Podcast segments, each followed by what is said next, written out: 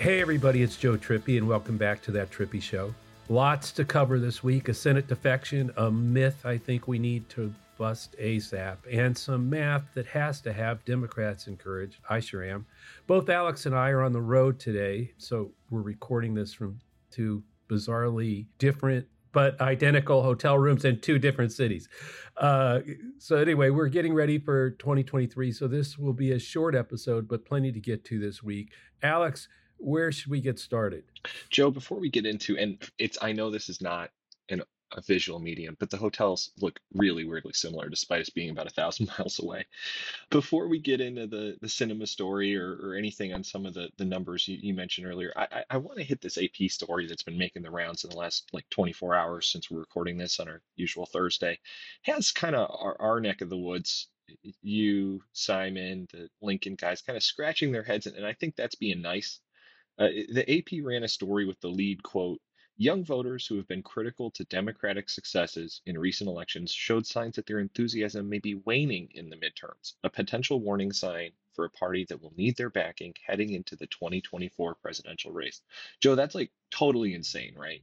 Yeah. And then Axios covered it with a huge headline. Mike Allen, of all people, doing, I think it was like, the next worry for Democrats or something like that, you know, youth vote waning. It is completely insane to sort of set this, AP's Votecast has Democrats winning only by 12 points with young voters, which is just was by the way, if that were true, we would have gotten wiped out. Okay. Over 40, people over 40 voted GOP by 10 points. Nobody disputes that. They're more of the electorate. Right. Still at this stage, that that age, those people over 40. All the exits said that Democrats won people under 40 by 18 points. So square that. You know, that's how you square the fact that, yes, over 41 by 10 for the GOP, even though there are more people slightly, you know, by good margin. The reason we won was we won people under 40 by 18 points. If you only won them by 12, the way AP's Votecast is saying, and that, you know, then there's no way the results happen the way it is. I mean, I tweeted that this is malpractice. Uh, we, like I said, we won the under 40 vote by 18 points, but they, they did exit poll, you know, young voters. The whole, it, by the way, the whole AP Votecast eh, and Axios stories were about people 18 to 29. So let's look at that. In the exit polls, 18 to 29 said that they voted Democratic 63 to 34 over the Republican Party plus 29 points for the Democrats. 29, not 12, not 12.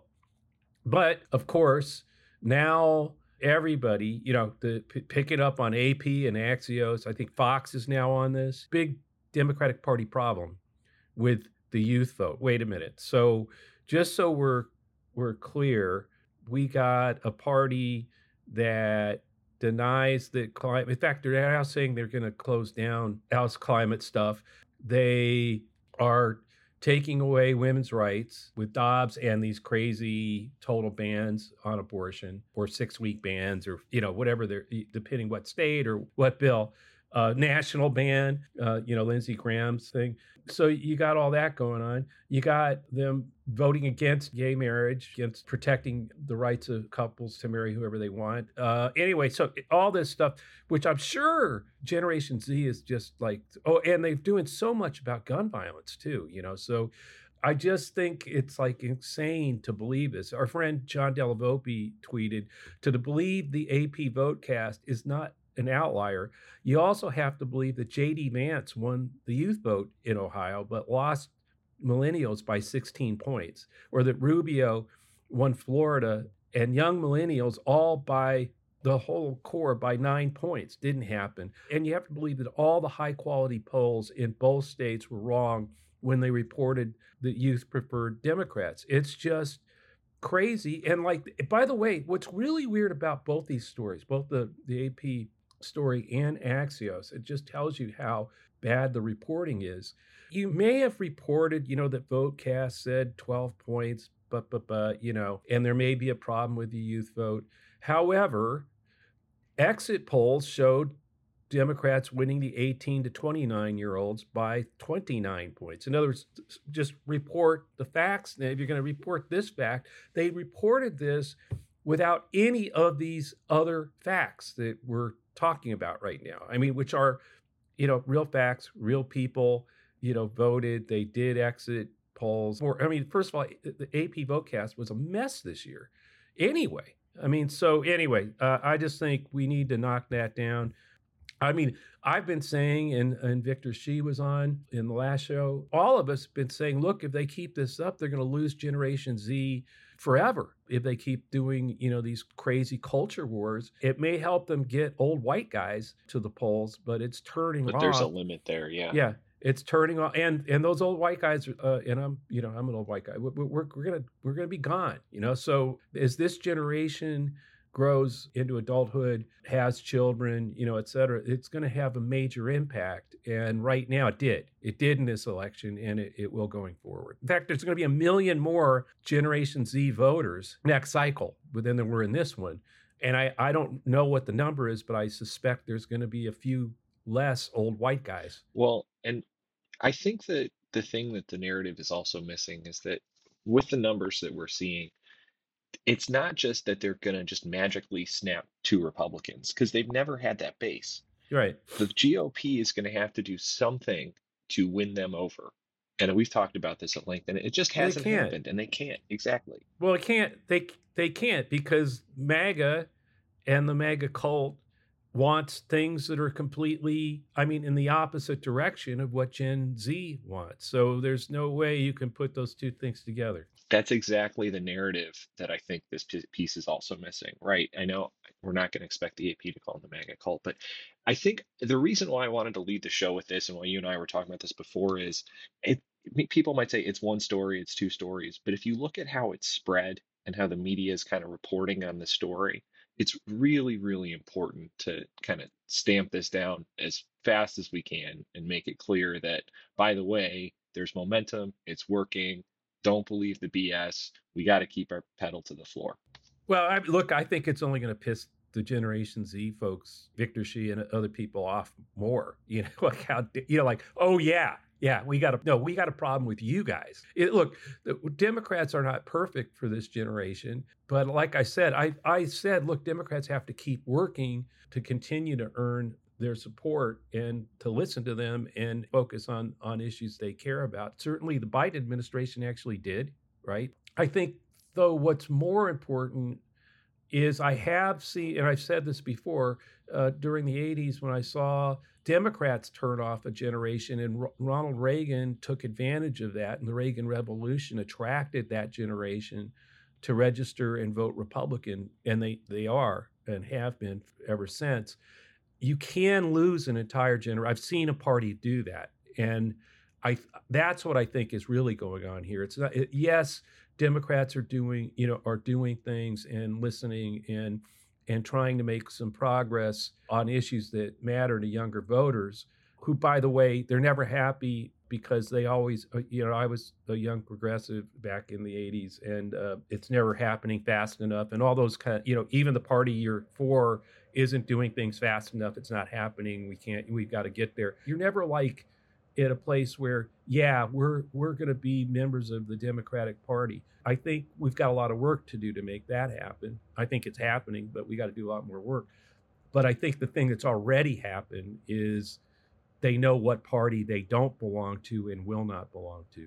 And I don't see how the Republicans change that because they're so beholden to the MAGA base that is just anathema to, to Gen Z and younger voters. Right. Well, I want to make one more point before we move on and, and stay with me. So you and I have both done elections in places where where where am I gonna where am I gonna go? Alex? stay, stay with you. Good point. You and I have both done elections in places without the free flow of information. And one of the things that we've had to do, and uh, this is, a, I think we'll save the the Mugabe story for another pod, but is he would win and the day after the election, regardless of the votes, declare that he won by 99%, or he's sometimes higher. Yeah. And no, sometimes, well, usually it's 98, but okay. But yeah. what would happen is in these villages that might say 50 50, or people in the villages knew that they didn't vote 99%, they would just assume because they didn't know what anybody else was voting, they would just assume everyone else did or we were an outlier. Right. Now back to the states. Our democracy is still under serious threat. And if there is a narrative that, oh, maybe we didn't win by as much as we thought we did, or Gen Z has problems or whatever, and then all of a sudden there's a close election and there's some shenanigans, you know, this is part of that narrative, I think, that we we have to stamp down, also to preserve the validity of our elections. Yeah, well, this is what's weird about the reporting here is I understand your AP, you have AP Votecast, you're going to report, you know, 12. But when you, there were exit polls, not just one exit poll, there were several exit polls. They all showed 29, some of them showed over 30% of the vote for people 18 to 29. Even though we show this, those facts totally, no, it's just Democrats are losing. I mean, it was stated as fact that we're, you know, big worry. Democrats are losing support among younger voters. It's insane. If that were true, we would be dead in the, this last election. Not only that, I mean, they were saying the same thing, by the way. It's amazing because here's the other parallel Reagan attracted that entire generation. And at the time, Ronald Reagan, as they you know moved away from the Democratic Party and embraced you know the Reagan Revolution, Reagan was the oldest president in the history of the United States during that period. Well, here they are now. You know, same thing. You know, he's not going to do well with the younger vote because look how old Joe Biden is. Wrong. Guess what? Yes, he's now the oldest president in the history of, of the country.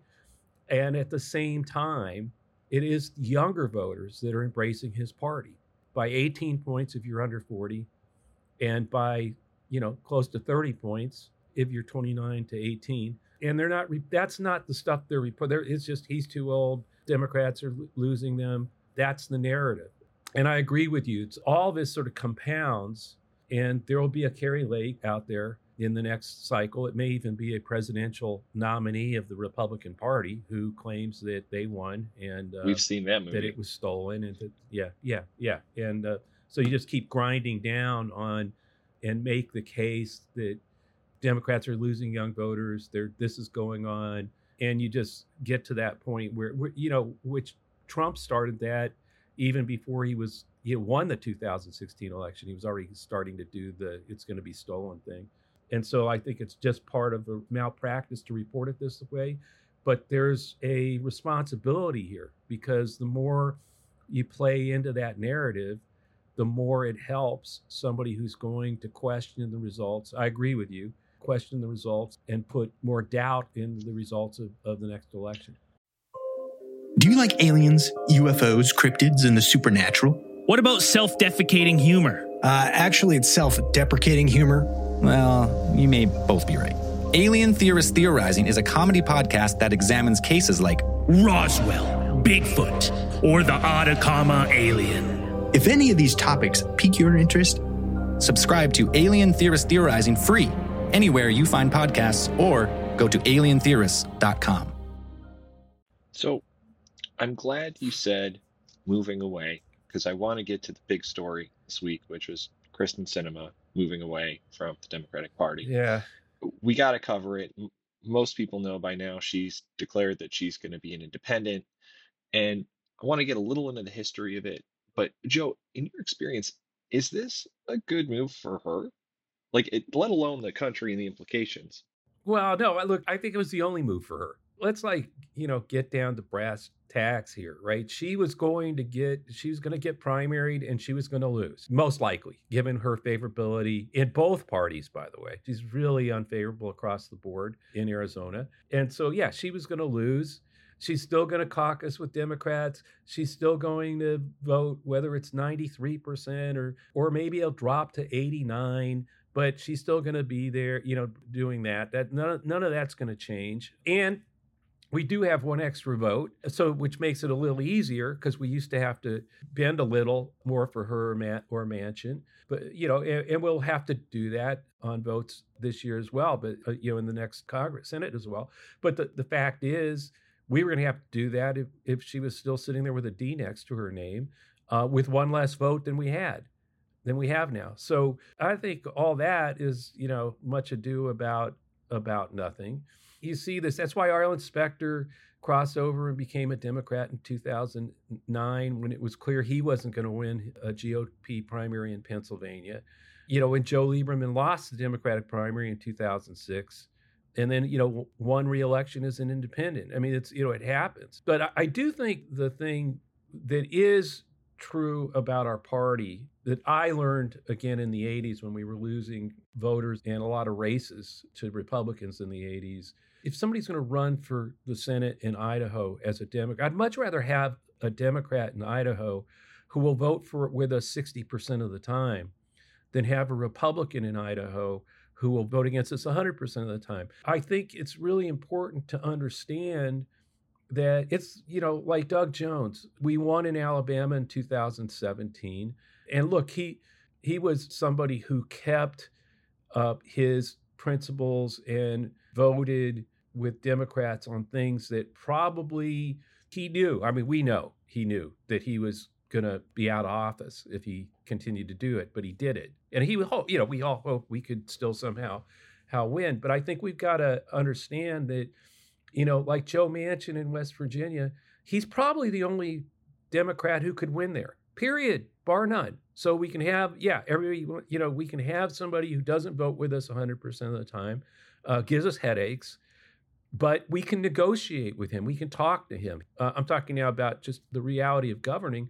We have to, I think, understand that when we look at who we're going to nominate in places like Iowa, I think we had a great, uh, you know, Franken was a great candidate this time against Grassley, who kind of makes that case. But we can't do what they've done. They, they purged all the people in the middle out of their party and got even more crazy, MAGA. I think we have to expand the other way in some of these states. I mean, I understand. Look, I think everybody, you know, in the party as big ten as ours. AOC represents her district, and there will always be strong progressive voices. You might disagree with them because of how strong and how bold they want to be, and, and how fast they want to get something that you realize, hey, that's going to take a while. But we have to grow the other way I think, towards understanding that to win in these other places and bring the, the rest of the country along, we've got to be open to candidates in the Democratic Party that are not lockstep, 100% going to be. First of all, I don't think anybody wants that in this country. They want, you know, somebody's going to look at it. So on that front, I'm not sure that anything's going to change in Arizona, except for now, instead of a, a tough primary, Ruben Gallego lead was leading her significantly in all the, the major polls. She had no shot at all.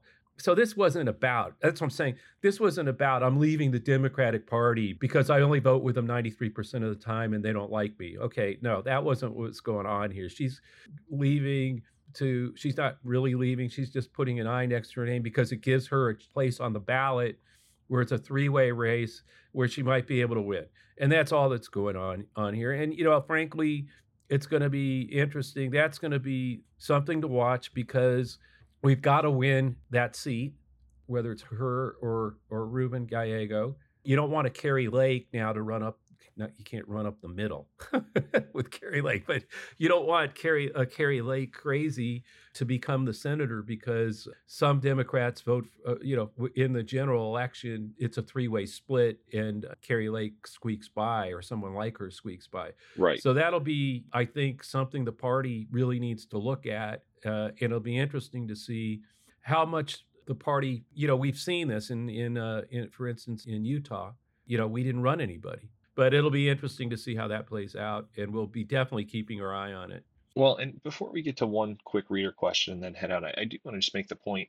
Yeah, Democrats need to understand it, but Republicans are way behind the curve too in terms of figuring out people that vote 60% of the time. I mean, they are full on on the MAGA purity test, purging everyone and just going full wacko. And you saw what happened in this election. They suffered yeah. politically for it.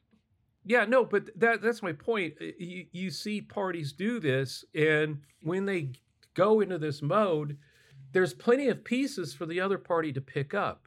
You know, suburbs, uh, suburban women, um, there's plenty of pieces that, and you're seeing that happen. That's all I'm saying. And so I think, uh, I actually think this was a a mistake, a total misread. This this made a, would have made a lot more sense for Joe Manchin. West Virginia is trending. It not trending. It is freaking rock bed Republican country. Joe Manchin is the only Democrat who could possibly hold it with a D next to his name, but it would have made a much more sense for him to say, hey, I'm going to be an independent who caucuses with Democrats and be able to, no matter, you know, what, sort of be like Angus King or, you know, a true independent who leans with the Democratic caucus. For her to do this with Arizona, I think clearly because of in migration from California, there's all kinds of different things going on there, but clearly Arizona is trending to be a blue state. It will be, you know, whether it's two years, four years, six years, it, it won't, this is not going to be a swing place in a while. It still is and will be, but I think this is a this was a mistake for her, and I think in the end, it may turn out that even this kind of cynical move won't won't save Sinema. So, Joe, before we go, I just wanted to hit one reader question quickly because we have a couple between now and the end of the year I want to get to. But this is from David, who emailed in and said, first of all, it was kind of long, so I'm going to paraphrase, but he he first of all thanked you and called you out for accurately predicting that Joe Biden would be the nominee, saying that he'd win, and then talking about how we were one of the only people predicting that what happened this year ended up happening this year, close in the House, maybe gaining a seat in the Senate, and obviously no red wave. So he said, I listened to a bunch of podcasts, but by far yours provided the most thorough and thoughtful analysis. Democrats overperforming, we talked about. Wanted to say thank you. He did have a question, though, and I thought this was interesting. Maybe we can take it a little more macro. Nate Cohn recently said that Democrats overperformed where abortion and democracy were on the ballot. Michigan, Pennsylvania, for example, but underperformed in New York, where abortion was never a risk. Wanted your thoughts on that and what ballot initiatives could be done in 2024 to drive similar turnout. And I think I want to just take this a little more macro and say, what do Democrats have to do to kind of replicate that abortion wave? Can we keep that going?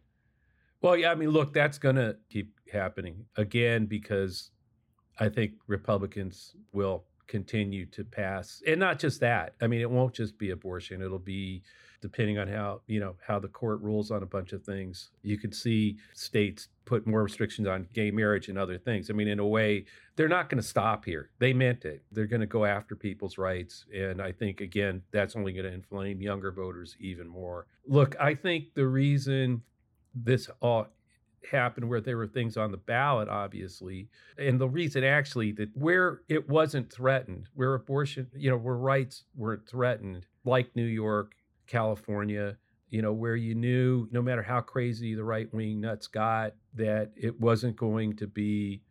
Uh, your rights weren't going to be taken away from you in New York. You weren't as threatened. You didn't feel as threatened. You were angry about it. You didn't have that fear.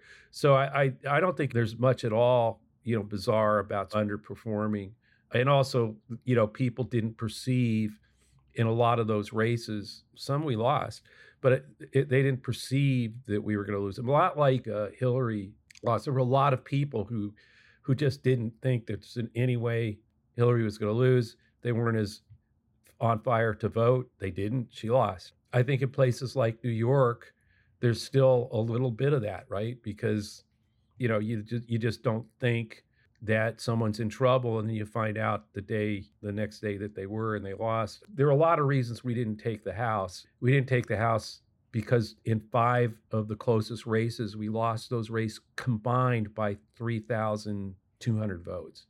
Like 400 votes lost here 500 vote there. Not in new york i'm talking about across the country. And i think a lot of it is you know, people used to, you know, in places where they didn't feel threatened or they thought there's no way a Democrat could lose, there were enough of those people that didn't vote. So I don't think there's a whole lot you could. There'll be different places where that happens next time. You know, it's it's just a it's a sort of a roller coaster. But I do think that the issues that motivated, if you know, gun violence, climate change, it motivated younger voters here. Those I think the Republicans are are just nowhere on those issues and those that one that their reaction to them are only going to get worse their overreach will only get worse particularly look you, look they have the house now God knows whether Kevin McCarthy, I don't think he's going to be speaker. They may take multiple ballots to figure out who the hell is going to be a, in charge of the clown car and the crazy caucus. But are you kidding me?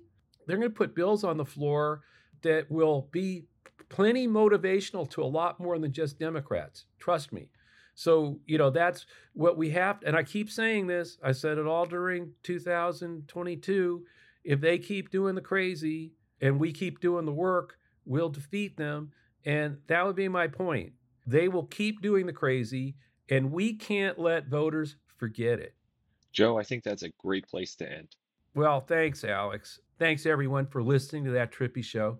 Just a reminder this podcast will always be free and is now a part of Resolute Square, a new force in the fight against autocracy.